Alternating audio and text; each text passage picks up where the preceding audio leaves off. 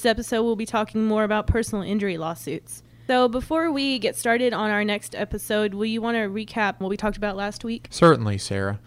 So, last week, what we were talking about, and through these few episodes here, we are talking about the process of a car accident, which can sometimes be called a personal injury accident. So, what we talked about last time is you're driving down the road and you've gotten in a car wreck, and the things that you do right after that accident.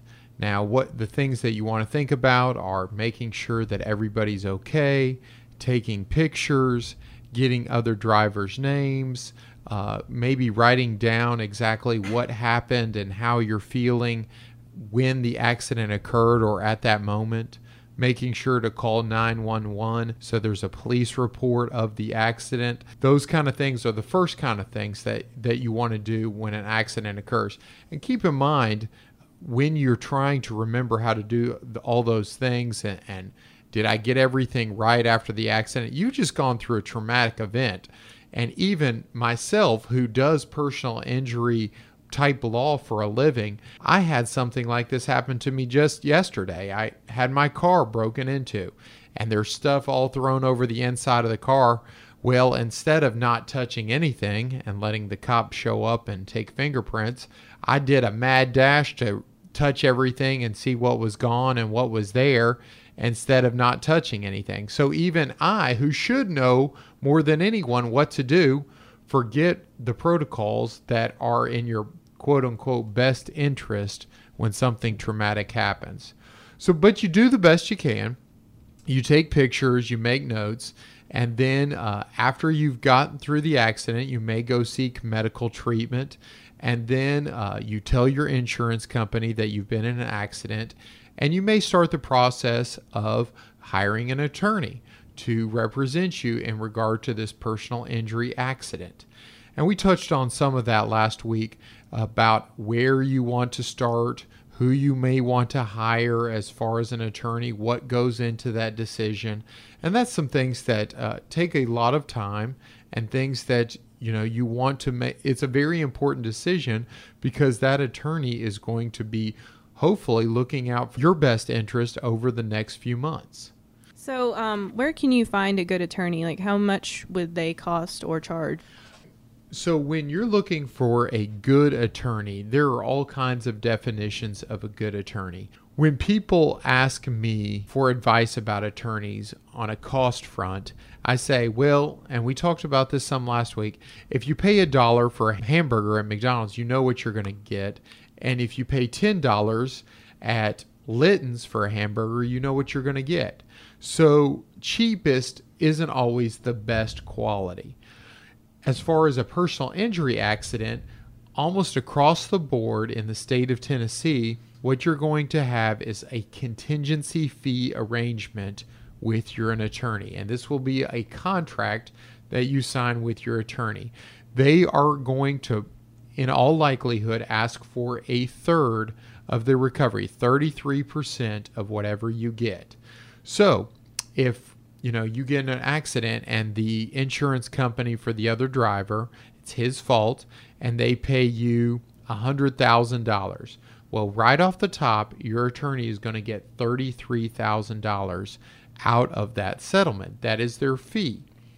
Now, if they don't get anything or they're you go to trial all the way through trial and you don't recover anything, the jury says you're not entitled to anything. You probably don't owe your attorney any money as part of his fee. Now, in a lot of contracts, contingency fee agreements, the agreement will say if the attorney pays any cost out on your behalf, hires an expert, uh, sends off letters that cost like for certified mail, which is usually six bucks sometimes, or you know ha- hires a court reporter to type down what's going on in hearings. There are all costs associated with that that the attorney will typically pay on the front end on your behalf. Now, if you win, on top of the 33,000 you're recovering, you will have to pay them back all of those expenses. That's something else you will have to pay them. If you lose at trial, you may have to pay those expenses back to the attorney. You may not. It depends on the agreement you reach with your attorney. So that's something you want to be mindful of.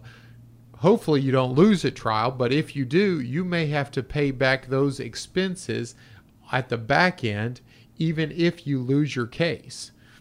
So that's just something that you want to be aware of as part of your agreement that you have with your attorney.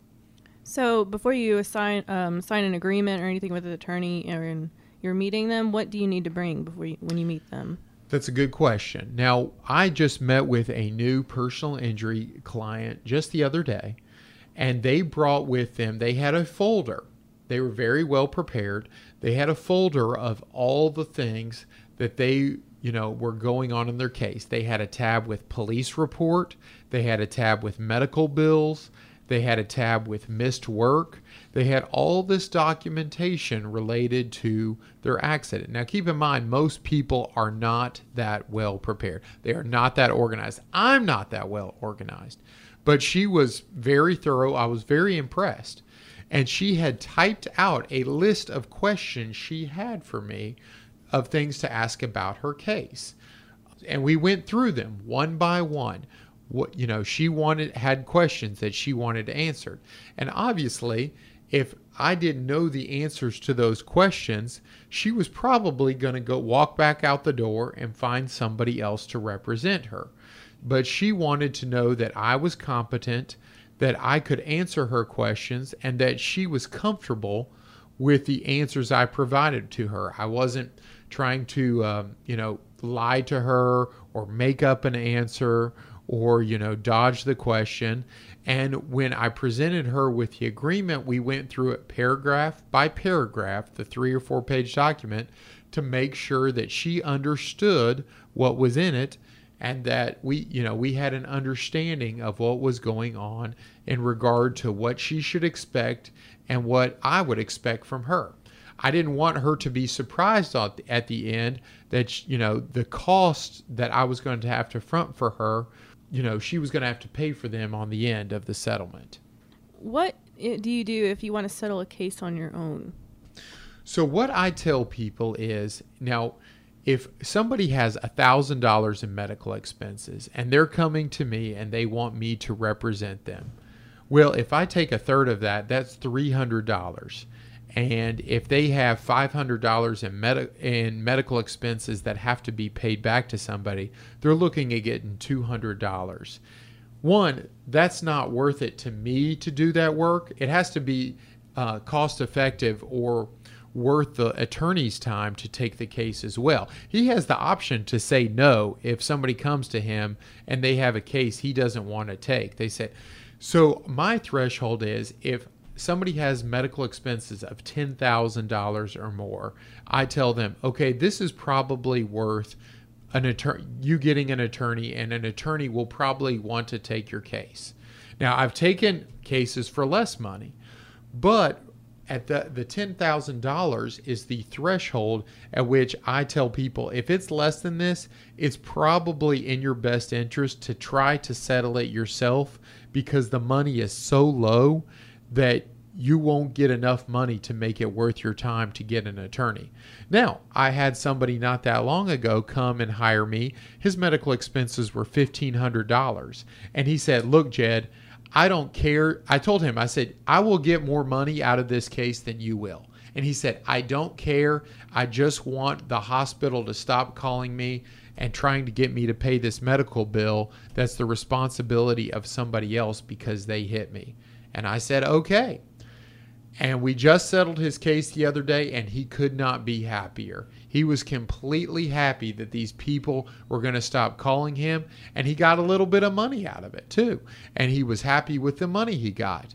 So there are different thresholds there. But but if I was going to, if you were going to ask me, my case has five thousand in medical expenses. I don't want to deal with it as long as there's an understanding between the person and the attorney as to you know how much money they're expecting to get out. You may want to go get an attorney for less money but you may not because the money the attorney takes is going to be larger than the money you get back. Will there ever be a case when you sue someone that has the same insurance as you? Yes there would be a potential situation where you would run into somebody or somebody would run into you where you all both have Allstate insurance. What happens in that case is that the insurance company is required, if say you are the person who got hit, Allstate is required to provide a defense to the other driver to defend against your claim, even though you all have the exact same insurance. So what effectively will happen is is because the same company is trying to represent their interests and not pay any money and you want them to pay money to you on the other person's policy is you'll have to go hire an attorney anyway. So essentially, you will go file, find a personal injury or car accident attorney who will sue the other driver and the your own insurance company for them to pay you if you can't settle it. There is a separation of the two even though you have coverage with the same policy. So that sounds very confusing, but essentially what I'm telling you is is that you will end up having to potentially sue your own insurance company if they won't pay out your claim. Wouldn't the insurance company want to protect themselves? Well, they do, and that's why they put up such a fight even when you're insured with them. So they'll say, okay, even though uh, Jed's done a great job of paying his premiums every single month, well, Sarah over here has Allstate as well. And we don't want her policy to have to pay out, so we're going to deny uh, Jed any money, even though he pays his premium my insurance won't come into play unless they say it's my fault. All their objective is to protect Sarah's policy from paying any money to me. What if you experience a medical medical condition that you didn't realize was a result of your accident, and Oh. it's more than a year later that it determined that the accident is to blame? Okay. Well, then you would be in big trouble if that was the case. From the date of your accident, you have one year, 365 days to file a claim. You could actually file, say, our accident happened on November 18th. You could file November 18th of the next year, would be the very last day you could file a lawsuit. So you've gone through the whole year, you're getting medical treatment, you've hired an attorney, or you've not hired an attorney. And you've all of exchanged numbers. They want to pay you $5,000. You want $100,000. And you've just finally come to a point where they say, look, we understand what you want. We're not giving you that much money. And you say, well, I don't want what they're offering me. So I guess I'm going to have to sue them. Now you don't necessarily you actually you don't mention the insurance company in the lawsuit. You actually sue the other driver and the insurance company provides the defendant an attorney that the insurance company pays for, okay? But what you actually do is sue the other driver. You've gone through the whole thing and you have a year to file the lawsuit. Well, what if you get in an accident and you realize, hey, I'm not hurt. I'm okay. I'll just go home and I, I won't worry about it. They fixed my vehicle. It's all good. Well, if by some crazy thing you go a year before you have any problems, and then you, all of a sudden you you lean over one day and your back starts hurting, and you go to the doctor, and the doctor says, Mr. McKeon, have you ever been in a car accident? And you say, Well, yeah, actually, I was in an accident about a year and a half ago. You say, Well, I think uh, your your back injury is related to your car accident that you were in when you were rear-ended. You've never had any back problems before, and as far as I can tell, this is the only thing that would cause this kind of back pain to you. Well, in that case, you are completely out of luck. You have no recourse to sue them. Uh, if you know that you've been in an accident and that uh, you you should have sued them, you had a property damage claim, well, then your year has passed, and they are going to argue that uh, you have no ability to sue them whatsoever. Now, there are some argument to be made that you have from the date of discovery of an injury that you could potentially sue them after that, a year after that. But that's going to be a tough one to argue if you knew you were in an accident and you waited more than a year to bring any kind of a- uh, action against them. So I would tell you if you've been in an accident at all, you definitely want to get yourself checked out within a year because if it gets close to a year's time frame, you're going to want to file that lawsuit to preserve your cause of action is what it's called. Can you record a call? So when you're discussing whether you have an attorney or not, um, you're going to get phone calls from the other insurance company. Uh, you're going to get phone calls from medical providers wanting you to pay these bills that are the fault of somebody else. The best thing you can do is try to keep some sort of written or audio record of what's gone on.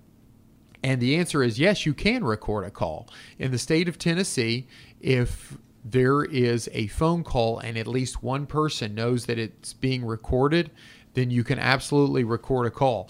And that way you know what you've said to the person, you know what uh, has they've asked you and what you've answered, so that if you do come to a trial later on down the road, that you know you can line up your testimony and they're not going to hit you over the head and say, "Well, didn't a year ago you say that it was uh, the afternoon when this happened?" And then all of a sudden you think it's the morning. Well, now you know for a fact that it's the afternoon. We have a few more questions before we wrap up. In a settlement, what do you get paid for? If you get to a point where you are settling the case and you say, okay, I'm going to take a check from the insurance company for the other driver, I'm going to settle my case. What you will get paid for is your medical bills. Those are factored into what they will pay you. They will pay for any kind of lost wages. If you have a spouse who's part of the settlement, they might get a loss of consortium claim, which means that you aren't able to provide and care for the household and they've had to pick up some of the duties around the house or provide more. You might get compensated for scarring that you have on your body or burns or things of that ma- nature.